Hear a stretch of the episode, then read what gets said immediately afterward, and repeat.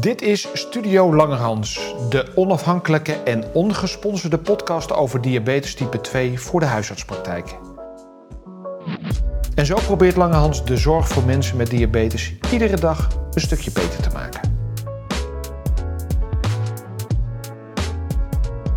Ja, welkom bij de eerste podcast van Langerhans. Uh, mijn naam is Bas Houweling, ik ben kaderhuisarts diabetes, een van de bestuursleden van de Stichting Langehans. En ik ben zelf huisarts in het dorpje Sleewijk. En ik heb uh, mijn collega Suzanne ook bij me. Suzanne, vertel. Ja, hallo, hoi Bas. Uh, ja, ik ben ook kaderhuisarts diabetes, huisarts in Leiden. Ook een van de bestuursleden van Langehans. Leuk om hier te zijn. Ja, want wij dachten het wordt ook tijd dat wij een podcast gaan maken. En we willen eigenlijk iedere maand een podcast maken met een, nou ja, een beetje vast tramien. We gaan even terug naar de tijdschriften. Uh, wat staat er in de over diabetes in de tijdschriften? Uh, we bellen altijd even met een expert over een bepaald onderwerp. En we bellen met onze Martin. Martin is degene die het forum van diabetes2.nl uh, bijhoudt. Daar kunnen professionals praktijkondersteuners en huisartsen vragen over diabetes eh, kwijt. En dan eh, kunnen we eens kijken wat er de laatste periode zo al voorbij gekomen is.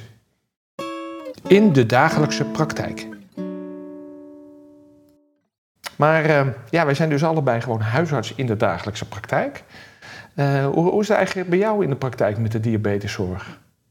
Uh, nou ja, terugkijkend naar de afgelopen week had ik al een echt een interessante casus. Um, Waarbij ik echt blij was uh, hoe dat uh, gelopen is. Uh, vooral in samenwerking met de thuiszorg. Mm-hmm. En nou, wat was de situatie? Een, een meneer van begin 70 met een uitgezaaide prostaatkanker. Al lang uitbehandeld, maar rustig. En ja, die werd wat bedlegerig en die leek een dreigende dwarslesie te hebben. Dus nou, meneer heeft uiteraard diabetes, altijd al hoog HbA1c, maar hè, accepteren. vanwege zijn prognose. En uh, mijn collega had hem uh, vanwege die uh, dreigende dwarslesie 16 milligram dexamethason gegeven. Oh ja, oké. Okay. Dus hoge dosering. Hoge dosering. Ja. En ja, de thuiszorg die dacht, oh, dan moeten wij de glucose even meten. En dus die belde vrijdagochtend op, een beetje in paniek. Glucose nuchter 32. Oh. Nou, en dan ontstaat okay. de paniek, hè, zeg ja. maar, bij de assistenten, bij de thuiszorg. De POH, die wist eigenlijk ook ja. niet zo goed. Maar ik was in de praktijk. dus um, nou ja, waar ik dan zo blij om was, dat, dat we uiteindelijk goed met elkaar een uh, beleid hebben afgesproken. Want dat is denk ik vooral het belangrijkste in zo'n situatie. Hè. Voor het weekend, het was ook nog een lang weekend uh, in Leiden. En uh, dus goede afspraken over. Hè. Die glucose mag echt wel wat hoger zijn, hè, gezien deze situatie met deze meneer. Mm-hmm. Um, afspraken gemaakt dus over wanneer te prikken. Um, hij had al een viermaaldaags schema, dus dat maakt het makkelijk hè, om. Uh, viermaaldaags insulineschema. Ja, ja, precies. Omdat hij zonder. Dus met dat viermaaldaags schema zit hij al op een HbA 87. Mm-hmm. Maar ja, dus nu, uh, ja, die dexamethason, hè, dat gedraagt zich natuurlijk net een beetje anders hè, dan de prednison, hè, waarbij natuurlijk de piek uh, in de middag zit van de glucose. Maar het 16 milligram dexamethason staat natuurlijk gelijk zo'n beetje aan 142 prednison. Hè, dus dat werkt ja, vol continu. Dus ja. vandaar nuchter al zo hoog. Maar door goede afspraken te maken met een plan hè, voor het weekend, is ja, eigenlijk helemaal niet nodig geweest om de dokterspost te bellen in het weekend. Dus daar was ik heel blij mee. Hè, want anders wordt die man vaak uh, ja, constant geprikt, constant bijspuiten. En het was nu vrij stabiel uh, verlopen. Had hij, had hij er last van, van die hele hoge waarden? Nee, hij had dus nee. helemaal geen last. Oh, dus dat okay. was mijn eerste ja. belangrijke vraag. Heeft hij last? Nee, hij had geen last. Hij voelde zich echt kip lekker met die 16 milligram dexamethason. Ja, daar krijg je een boost van vaak, hè? Ja, ja, en hij had net een katheter gekregen. Dus hij had niet in de gaten dat het toch wel erg veel aan het plassen was. Maar inderdaad, hij had zelf helemaal geen last. Um, en dat was ook... Uh, dus we hebben, omdat het zo hoog is, wel natuurlijk een paar controles. Um, maar vooral heel erg geïnstrueerd aan de thuiszorg van... Ja, kijk, uh, vooral extra prikken als hij last heeft en niet routinematig. Heb je dan nog wat veranderd aan die, aan die insuline, Suzanne? Of, uh... Ja, ja, het CEC, omdat hij, kijk, nuchter al zo hoog zat. Hè. Kijk, normaal bij prednison ga je natuurlijk dan bijvoorbeeld de insulataar naar de ochtend zetten, hè, om die piek op te vangen. Deze meneer had al abasaglar in de avond. En zij mm-hmm. wilde daar ook niet aan tornen qua uh, verandering van tijdstip. Maar dus omdat hij nuchter al zo hoog had, heb ik dus de langwerkende abasaglar verhoogd. En normaal heeft hij dan in de avond uh, prik, dus ik heb hem wel in de middag ook laten prikken. En daar een schema van opgesteld. Dat ze hogere eenheden van de snelwerkende konden spuiten. Ja. En veel drinken. En extra prikken bij klachten. Dus, uh, nou, het is wel mooi dat je dan afspraken zo kan maken. En dat niet de hele tijd de huisartsenpost gebeld hoeft te worden. En dat er weer een ander beleid opvolgt. Nou ja, want dan roept, trekt iedereen uiteraard, het is een goede reden hè, om die 246-regel soms eruit de, de kast te trekken. Maar als zo'n man de hele weekend door moet met de 246-regel, ehm, ja, dat, dat is toch uh, een beetje jammer, zeg maar. Dus daar was ik vooral heel blij mee. Ja, ja. Nou, dus toch nog wel uh, druk uh, met de diabetes geweest. Zeker. Maar eigenlijk wel bij een bijzondere patiënt. Ja, ja, precies. En jij, hoe is jouw. ja, bij mij loopt het eigenlijk heel goed. Ehm, ja, geen, op dit moment geen hele ernstig zieke patiënten met diabetes. Maar eh, we, we doen het natuurlijk met onze praktijkondersteuners uh, goed. Ja, we hadden wel een patiënt die is uh, een, een, een, tijdje geleden. Die, dat is eigenlijk mijn zorgmeider. En je hebt mm. wel af en toe van die patiënten die komen er niet zo vaak op het spreken. En deze meneer. Ja, die kwam eigenlijk pas heel laat, een paar jaar geleden kwam hij op mijn spreekuur. En hij wist al lang dat hij diabetes had. Dat had hij een keer gemeten, maar hij durfde niet te komen. Dus hij heeft jaren daarmee rondgelopen. En toen kwam hij en toen was hij, is nu 58, maar hij was toen nog een paar jaar jonger. En uh, toen ontdekten we dus de diabetes bij hem. En dat was meteen al sky high, hè, met een uh, eh, HbA1c van 110. Oh. Maar ook toen we de complicaties gingen meten, al meteen een enorme eiwitlekkage in zijn nieren. Een ACR, een albumine-creatinine ratio van 350. En bij herhaling. Zijn nierfunctie was nog goed, hè? een EGFR van 108. Maar bij de oogfoto ook al meteen forse retinopathie. Dus die man die had al jarenlang een verwaarloosde diabetes. Nou ja, daar is het de laatste jaren steeds slechter mee gegaan. Uh, maar goed, ik heb deze week doorgekregen dat hij aan de dialyse moet. En hij is bijna blind. Ja. dus uh, ja, dit kom je toch dus in de echt, Ja, echt iemand met volle microvasculaire schade. Ja. En, en, dus, en zorgmeider, waardoor die daar inderdaad waarschijnlijk al jaren en jaren mee uh, doorgelopen is. Ja. En gelukkig zien we dat heel weinig. Hè? Want uh, ja. we behandelen natuurlijk in Nederland best wel goed die HbA1c-waardes, de huisartspraktijk. Die zijn allemaal goed ondersteund met, met praktijkondersteuners die dat allemaal goed in de gaten houden. Dus we zien die ellende niet meer. Net zoals dat je polio niet meer ziet, omdat we vaccineren. Nee. Uh, nee, en we hebben natuurlijk veel meer door de CVRM-controles. We hebben natuurlijk veel meer hè, dat, we de, dat we de nieuwe diabetespatiënten eruit vissen.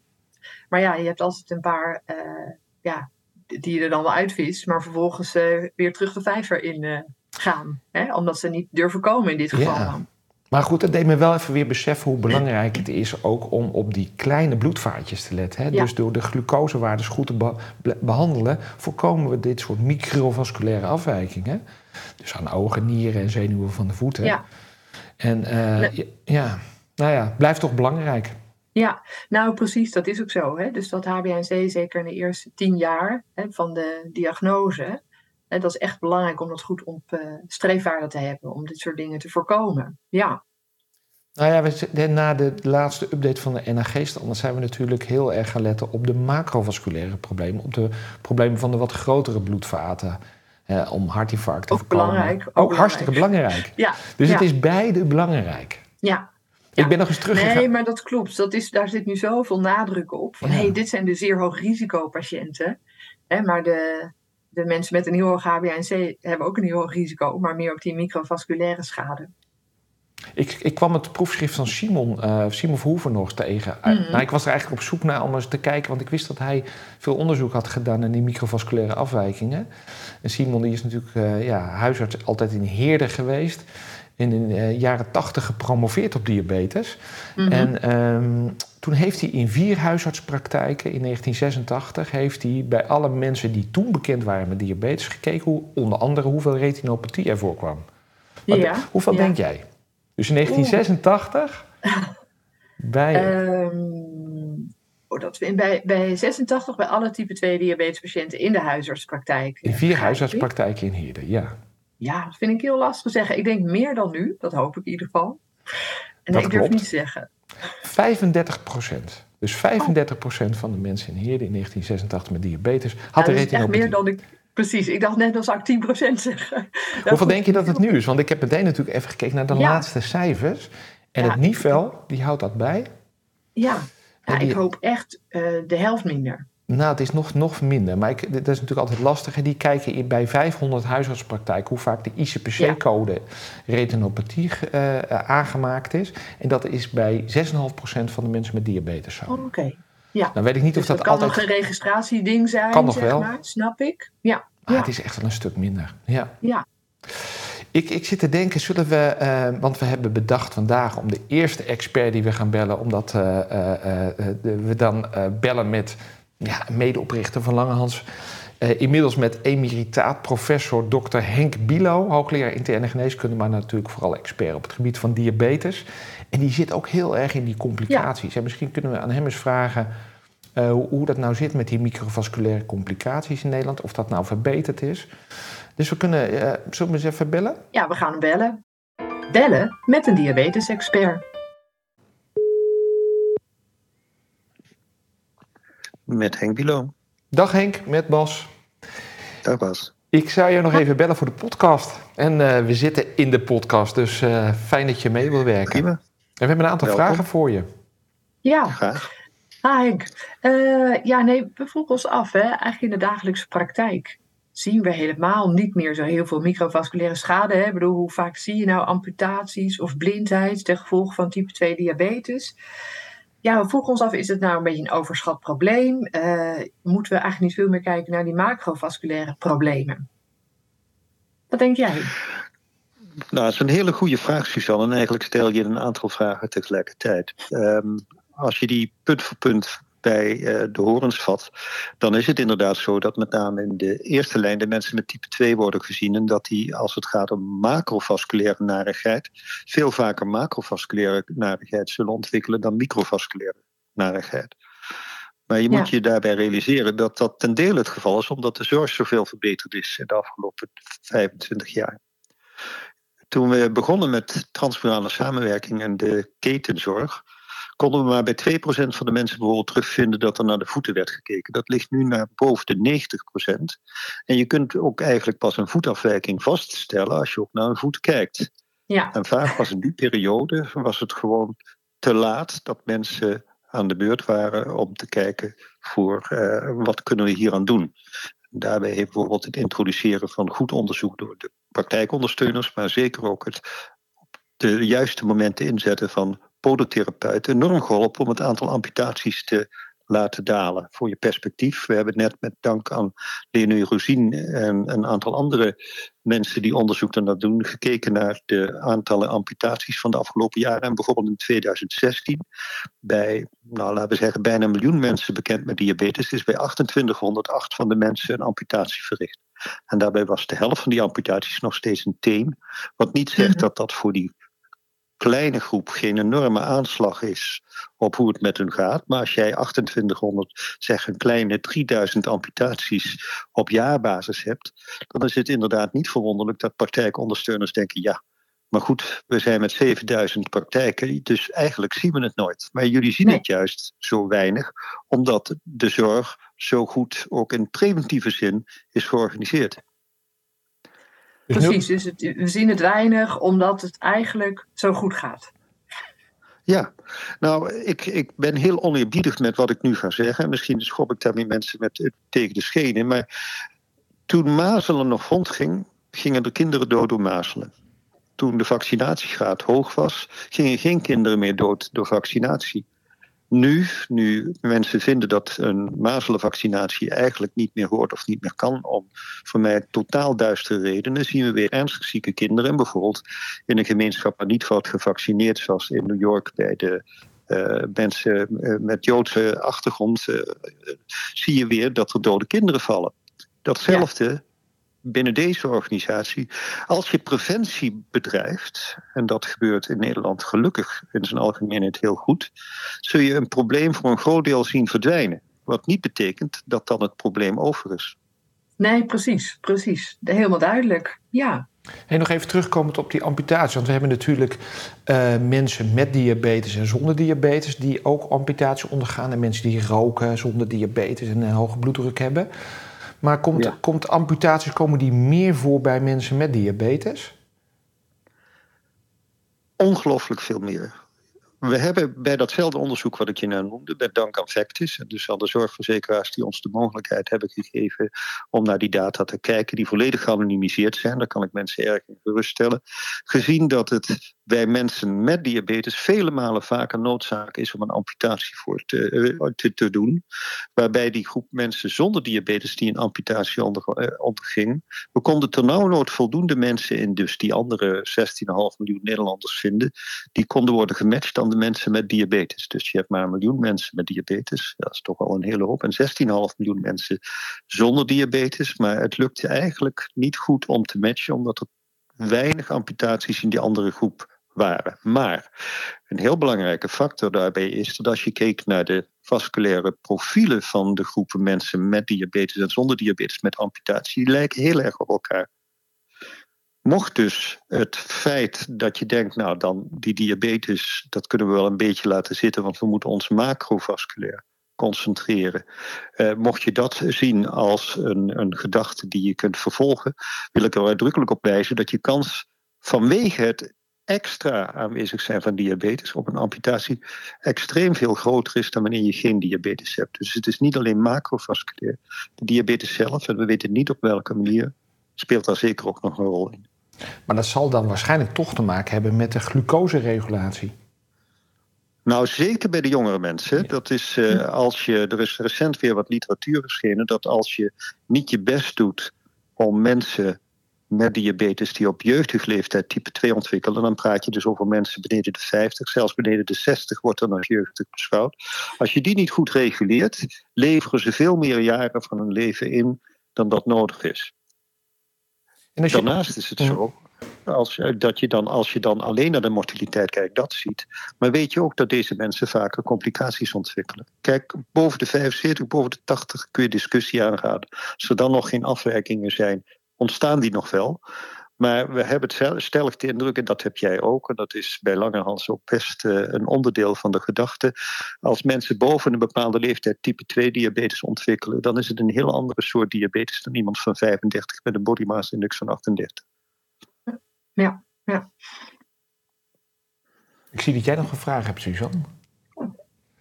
Uh, even kijken, want uh, nou, zou jij je vraag eerst maar even voor? maar, nou, uh... ja, kijk, uh, als we naar mensen met type 1 diabetes kijken, die hebben dus primair een glucoseprobleem. Uh, jij bent ja. natuurlijk al lang, nou, van lang een paar jaar uit de zorg, maar je hebt natuurlijk heel lang ook type 1 diabetespatiënten behandeld. Wat krijgen die dan vooral voor complicaties? Is dat vooral nou, microvasculair nou, of ook macrovasculair? Ook momenteel mede dankzij het feit dat de uh, diabeteszorg beter ontwikkeld is, zie je daar macrovasculaire complicaties overheersen. Als het gaat om mortaliteit. En laten we duidelijk zijn, als jij blind wordt, wat het verschrikkelijk is voor mensen, dan ga je niet dood aan. Hè? Tenzij je probeert de autoweg over te steken op het moment dat er heel hard gereden wordt. Uh, dat zijn van die dingen, dat wordt vaak uit het oog verloren. Dat naast het feit dat je inderdaad levensjaren inlevert als mens met type 1 en dat je kans om te overlijden aan een, een, een hartinfarct of iets anders groter is dan je kans om te overlijden aan een terminaal nierfalen. Het feit blijft dat deze mensen vaker dialyseren, veel vaker dialyseren, ook verhoudingsgewijs bij mensen met type 2, omdat ze jonger met een ziekte beginnen, dat ze vaker ernstige visusstoornissen krijgen en ook vaker relatief bezien een amputatie nodig hebben. Maar ook dat zie je heel zelden, want van die groep mensen die wij hebben bekeken, had misschien ongeveer zo'n 500 uh, tot 550 mensen type 1. En dan heb je al helemaal op 7.000, 8.000 praktijken in Nederland dat je dat vrijwel nooit ziet. Maar het blijft voor die mensen een enorme impact hebben. De kans op amputatie in dat jaar dat wij bekeken hebben, is twee keer zo groot bij mensen met type 1 als bij type 2. En dat kan dus niet alleen maar macrovasculair wederom bepaald zijn. Nee. Dus dat zit hem waarschijnlijk toch in die glucose. En je zegt uh, de, de duur dat mensen diabetes hebben. Precies. Dat, dat ze langer tijd hebben om complicaties te ontwikkelen, als ik het goed begrijp. Kijk, ja, maar jonge mensen hebben ook een snellere stofwisseling en hebben ook sneller de neiging schade te ontwikkelen. Dat klinkt wat gek, maar een van de redenen waarom mensen op oudere leeftijd minder snel in de problemen komt, is dat je kans om met heel actief weefsel ook weefselverkeer te zien ontwikkelen steeds kleiner wordt, omdat je hele weefsel trager wordt.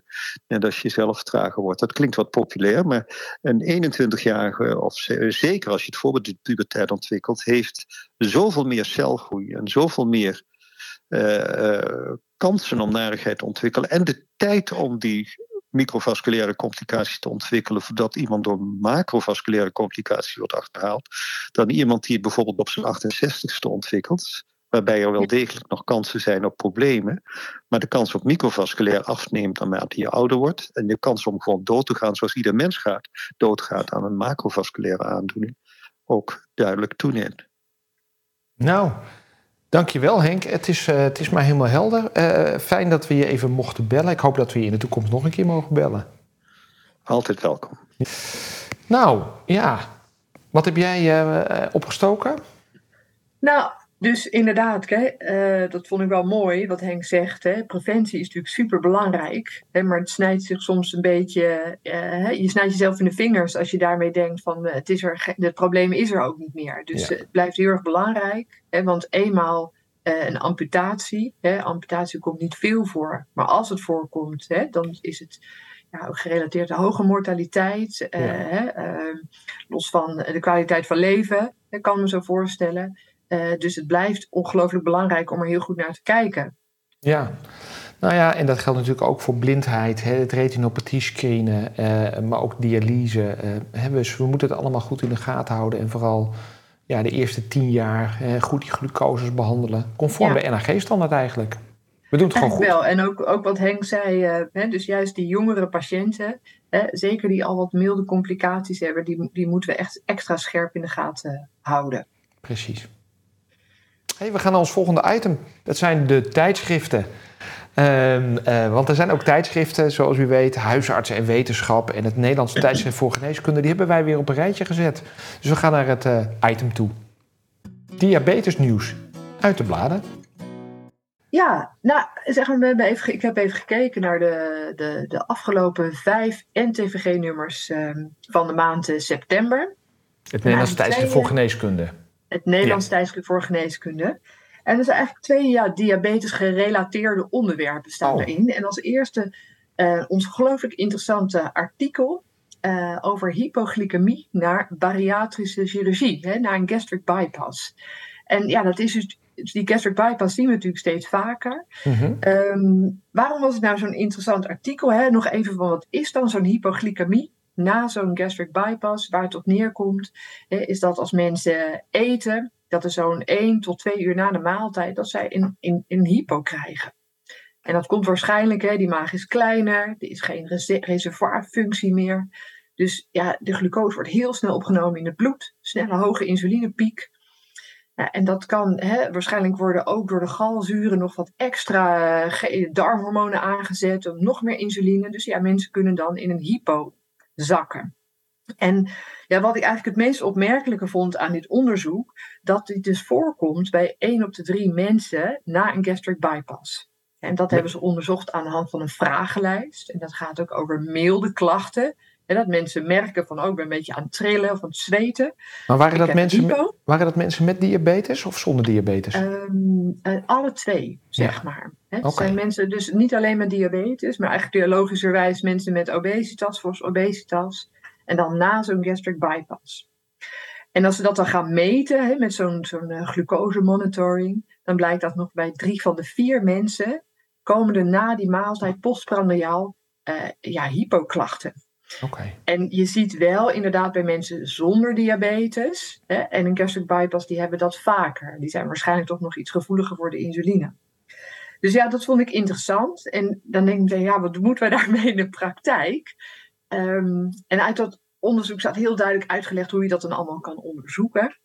Maar een van de belangrijkste dingen is natuurlijk de anamnese. Hè? Dus als mensen structureel zeggen van, uh, nou ja, zo één, twee uur na het eten voel ik me helemaal niet lekker. En dan moet je daar eens eigenlijk aan denken. Um, en er wordt ook een beetje de handvat gegeven van hoe moet je dat dan doen. En dat kan met allerlei ingewikkelde medicijnen. Maar de eerste stap is natuurlijk eigenlijk dat die glucosepieken uh, proberen die wat lager te maken. En dat doe je als eerste instantie met de, met de voeding.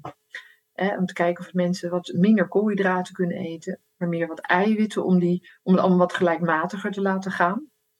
Uh, Maar er stond ook wel dat het ook soms wel ingewikkeld is. Soms wordt er acarbose gegeven. Oh, wordt natuurlijk de oliesaccharide ja. vertraagd uh, afgebroken. Hè? Dus dan heb je ook een minder hoge piek. Dat zorgt ervoor dat je glucose wat trager wordt uh, afgebroken tot kleine ja. moleculen die kunnen precies, worden opgenomen. Vooral, vooral die precies vertraagd. Dus dan is die piek wat minder stijl, maar wat gelijkmatiger. Andere dingen, ja, dat is een, het is een, een, een, middel wat effect heeft op de darmhormonen, de octreotide, van die um, een beetje internistisch, dus daar gaan wij natuurlijk niet aan beginnen. En grappig genoeg, uh, als laatste in de casus in het artikel kreeg die patiënt een GLP-1. En eigenlijk, ze schreven, ja. weten niet precies hoe het werkt, maar dat heeft dus effect uh, hierop, op het voorkomen van zo'n hypo. Ja, met een beetje boerenverstand kan je je voorstellen dat die maagverlediging dan trager gaat. Hè? Dat het misschien ook allemaal wat gelijkmatiger gebeurt. Dus ja, echt een lezenswaardig artikel. Ja, nou, ehm, leuk. hey, maar, maar, nog één vraagje, want je zei van, uh, en ik, ik snap het ook hoor, maar je moet minder koolhydraten eten. Dus je hebt een hypo en dan moet je minder koolhydraten eten. Maar dat, dat heeft dus met die insulinepiek te maken die ja, ontstaat. Vooral dat je voor, ik stel me dan zo voor, zo'n heel klein maagje, wat je nog maar overhoudt. En er is natuurlijk een hele uh, stuk van de darm is weg. Dus dan, vroeger noemden ze het ook wel dumping syndroom. Hè? Dus ik stel me voor, in één keer hop, komt al die glucose uh, in de bloedbaan met een hoge insulineafgifte als gevolg. Um, wat nog wat extra aangezwengeld wordt door die uh, galzuren, die wat, ja, wat sneller in die lever-darmcyclus komen. Um, en dus je wil eigenlijk, kijk, de voeding die een iets minder snelle glucoseopname met zich meebrengt, zijn, ja, uh, is iets met minder koolhydraten. Dus ja. meer met eiwithoudende producten, hebben zij als advies. Oké. Okay. Ja. Had je, eh, stonden er nog meer dingen in die vijf NTVG's? Ja, ik had nog een andere en dat is dus diabetes gerelateerd. Uh, dat ging over hypoglycemie bij mensen zonder diabetes. Oh. Vond ik ook heel interessant. En, uh, want dat is wel een fenomeen, dat komt natuurlijk niet vaak voor. Hè. We zien dat echt niet dagelijks in de praktijk. Maar mocht zich dat uh, voordoen, het is een interessant artikel waarbij ze eigenlijk een beetje handvat geven van hoe dat dan te onderzoeken. En dat is natuurlijk ook echt iets voor de internist en niet iets voor de POH-huisarts. Maar ik vind het altijd wel leuk om even te denken van, oh ja, wat zou er nog meer aan de hand kunnen zijn? Nou, en een van de uh, dingen die dat zou kunnen veroorzaken is natuurlijk een insuline-producerende tumor. Zeldzaam natuurlijk. Hè, maar als iemand structureel hè, aanvallen heeft van hypoglycemie, uh, zonder dat hij dus zelf insuline spuit of SU-derivaten gebruikt, ja, dan, dan moet je iemand toch eens naar een internist sturen. En heb je die wel... daar met een uh, vaste, vaste proef, hè, dus dan mag iemand even niet eten, mm -hmm. dan gaan ze kijken wat gebeurt er eigenlijk. Maar dat zijn denk ik wel mensen die echt behoorlijk diep doorzakken, toch? Niet in de glucose klopt. van 3,5. Nee, nee, nee, precies. Dat zijn mensen die inderdaad uh, uh, diep doorzakken. In de casus staat iemand beschreven met een glucose van 1,1. Mm -hmm, dus ja. dat zijn echt heftige situaties. Um, maar interessant, mooi geschreven artikel. Um, ja. Dus dat was het. Meer, meer over diabetes stond er niet in, uh, in, in, de maand september. Nou. Maar jij hebt, uh, had nog in de HNW gekeken? Ik heb in de Huisarts en Wetenschap gekeken, ja. in het oktobernummer. Dus van deze maand. Ja, daar komt het uh, diabetes eigenlijk weinig voor. Er was één artikel over de ziekte van Peyronie. Ja, dat is mm -hmm. zo'n ziekte, het komt ook niet zo heel vaak voor. Maar dat zien we nog wel eens als huisartsen. Hè? Mannen die dan een kromme stand van de penis krijgen. Ja. Uh, wat best wel veel impact ook heeft hoor, op het uh, uh, seksueel functioneren en op de psyche. Maar dat komt dus vaker voor bij diabetes, stond er. Ja. Ik ja. kan me er wel iets bij voorstellen. maar goed, het was toch wel weer aardig om, om dat op het netvlies te hebben, dat dat vaker voorkomt. Ja, dat, meer stond er niet in. Ja, als een soort, toch een soort complicatie van diabetes ook. Ja, ik heb nog even in PubMed gekeken om erachter te halen hoe vaak dat dan voorkomt. Maar mm -hmm. uh, hoeveel mensen met diabetes dat krijgen. Maar ik kon dat niet terugvinden. Nee. Um, ja, en dan hebben we het laatste onderdeel van deze podcast. En dat is dat we gaan bellen met Martin. Martin Willink, die is ook kaderhuisarts diabetes. En die beheert het forum van diabetes2.nl. Dus we gaan eens kijken wat er voor vragen van professionals over diabetes zijn verschenen op de website Diabetes 2. opvallende dingen van het Forum. Hallo, met Martin. Hey Martin, uh, met Suzanne. Dag Suzanne. Uh, ja, we belden jou even. Um, vroeg ons af, heb je nog een interessante casus van het Forum? Ja, nou, dat is best wel lastig, hè. Ik, uh, ik dacht, dat, uh, wat zou ik nou moeten gaan vertellen? Totdat uh, gisteren een hele mooie casus binnenkwam. Heel actueel eigenlijk. Het gaat ja. om een, een, mevrouw van 39 jaar, die al een tijdje diabetes heeft. Fors overgewicht, een BMI van 45. En ja. met familie behandeld wordt met glycoside en, en Ozempic. Met semaglutide. En de vraag was eigenlijk van, het gaat eigenlijk wel goed met die mevrouw. Die, uh, die heeft een, een, daling van haar BMI van, uh, van 45 naar 39. Uh, dus dat is al behoorlijk. En het HbA1c is ook enorm gedaald. Ook van 80 naar, uh, naar 40. Dus ja, dat is natuurlijk een beetje laag. 80 naar 40? En, spectaculair, ja. Ja. ja, nou het kan wel zijn dat het een typfoutje is, want ik zie dat en de BMI en het HbA1c naar 39 is gezakt. Dus misschien dat het wat minder dramatisch is dan het hier lijkt. Maar goed, stel dat het nou 49 is, hè, dan uh, heb je in ieder geval de doelstellingen bereikt. En de vraag van de PLH of de huisarts, die is dan van ja, uh, momenteel is die semaglutide uh, slecht leverbaar. Eigenlijk wil ik de semaglutide afbouwen. En je had dus opgebouwd, stap 1 met formine, stap 2 SU en dan stap 3 in dit geval GLP-1. En dan is eigenlijk de gedachte van eerst die GLP-1 eraf. Maar ik dacht, nou, dat is misschien ja. wel niet zo handig. Want eigenlijk nee. heeft die mevrouw laten zien dat ze geweldige gewichtsreductie heeft bereikt met die semaglutide. Dus ik zou dat, uh, dat niet weggooien. En daarentegen, de, de glycoside, die had ze al afgebouwd van uh, 120 naar 30 en uiteindelijk helemaal naar niks. En ja. Um, ja, dan is men natuurlijk toch bang met het restje glycoside van 30 dat er dan hypo's zouden ontstaan. Dus ja, ik denk, en wat betreft de effectiviteit van die GLP-1, die natuurlijk geweldig is, en het risico op, uh, op, uh, op hypo's met, uh, met nog een restje glycoside, dat dat hetgene is wat eraf moet. En vooral doorgaan met die, met die GLP-1, want dat heeft nou juist zo'n mooi effect op die gewichtsreductie. En misschien nog ja. wat meer gewichtsreductie in de toekomst. Ja, precies. Dacht, dus nou, dat, is vanwege die hypo's en het gewichtsverlies uh, zeg je van doe, hou die ja. GLP-1 en stop dan die SU-derivaat. Precies, precies. Ja. Het is niet eigenlijk wat wij. Uh, dus de weg terug is niet hetzelfde als de weg heen. Hè? Stap 1 met formine, stap 2 SU, stap 3 insuline, dan wel GLP-1. Maar de weg terug hoeft het niet dezelfde volgorde te zijn. Hè? Dan kijk je natuurlijk op een andere manier naar, uh, uh, ja, naar de casus op dat moment. Waar, waar het meeste wringt of waar het meeste baat uit zit, daar, uh, daar ga je op beleid op voeren. Ja, en, en ik, ik kan me voorstellen, want ik, ik krijg dan zelf nog wel eens de vraag: hoe zit het dan met de vergoeding? Want dat ja. stap 1, stap 2, stap 3, dat is eigenlijk een soort voorwaarde hè, voor die vergoeding. Klopt. Uh, Klopt ja. Komen we daar niet mee in de problemen dan?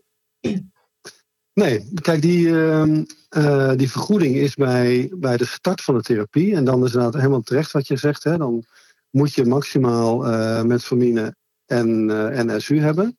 En wat maximaal is, dat bepaalt niet de, de, voorschrijfmogelijkheid, maar de tolerantie eigenlijk. Dat kan dus heel weinig zijn. Maar de weg terug is dat niet zo. Hè? Het is niet zo dat je altijd dan die SU erbij moet uh, hebben. Alleen bij de start geldt dat. Maar als mensen helemaal bezig zijn, dan hoeft het voor het vervolg hoeft daar geen, niet, op, niet op dezelfde voorwaarden zeg maar, door te gaan. Dus dan mag die SU mag eraf. Ja, nou heel duidelijk. En dat geldt enig, hoor. Ja, hey, super interessante casus. Uh, dankjewel voor ja. deze uh, fijne toelichting. En tot later. Graag gedaan. Succes. Dag. Dank je. Ja, we zijn aan het einde gekomen van, uh, van, ja. van deze eerste podcast. Ik, ik vond het hartstikke leuk om te doen. Um, ja, hoe vond jij het eigenlijk? Ja, ik vond het leuk. interessant. Je steekt er zelf ook wel weer als van op. Altijd. Hey, en wij gaan dat in verschillende koppels doen. Dus de volgende keer ja. stel ik voor dat jij naar een van de andere Langehans mensen uitnodigt. En dan uh, gaan we zo door. Ja, bedankt voor het luisteren allemaal. En tot, tot de volgende keer. Tot de volgende keer. En dan nog even dit. Wil je je kennis over diabetes bijhouden of oplussen? En ben je werkzaam als huisarts of praktijkondersteuner of verpleegkundige? Dan ben je bij ons aan het goede adres. Langerhans verzorgt bijna dagelijkse nascholingen over diabetes voor de eerste lijn. Daarnaast hebben we een boekenreeks die het werk in de dagelijkse praktijk ondersteunt en makkelijker maakt. We zijn altijd bereikbaar via onze website diabetes2.nl. Stichting Langehans wordt gerund door kaderhuisartsen diabetes, diabetesverpleegkundigen en praktijkondersteuners. En Langehans werkt nauw samen met de DIHAG en het Nederlands Huisartsengenootschap.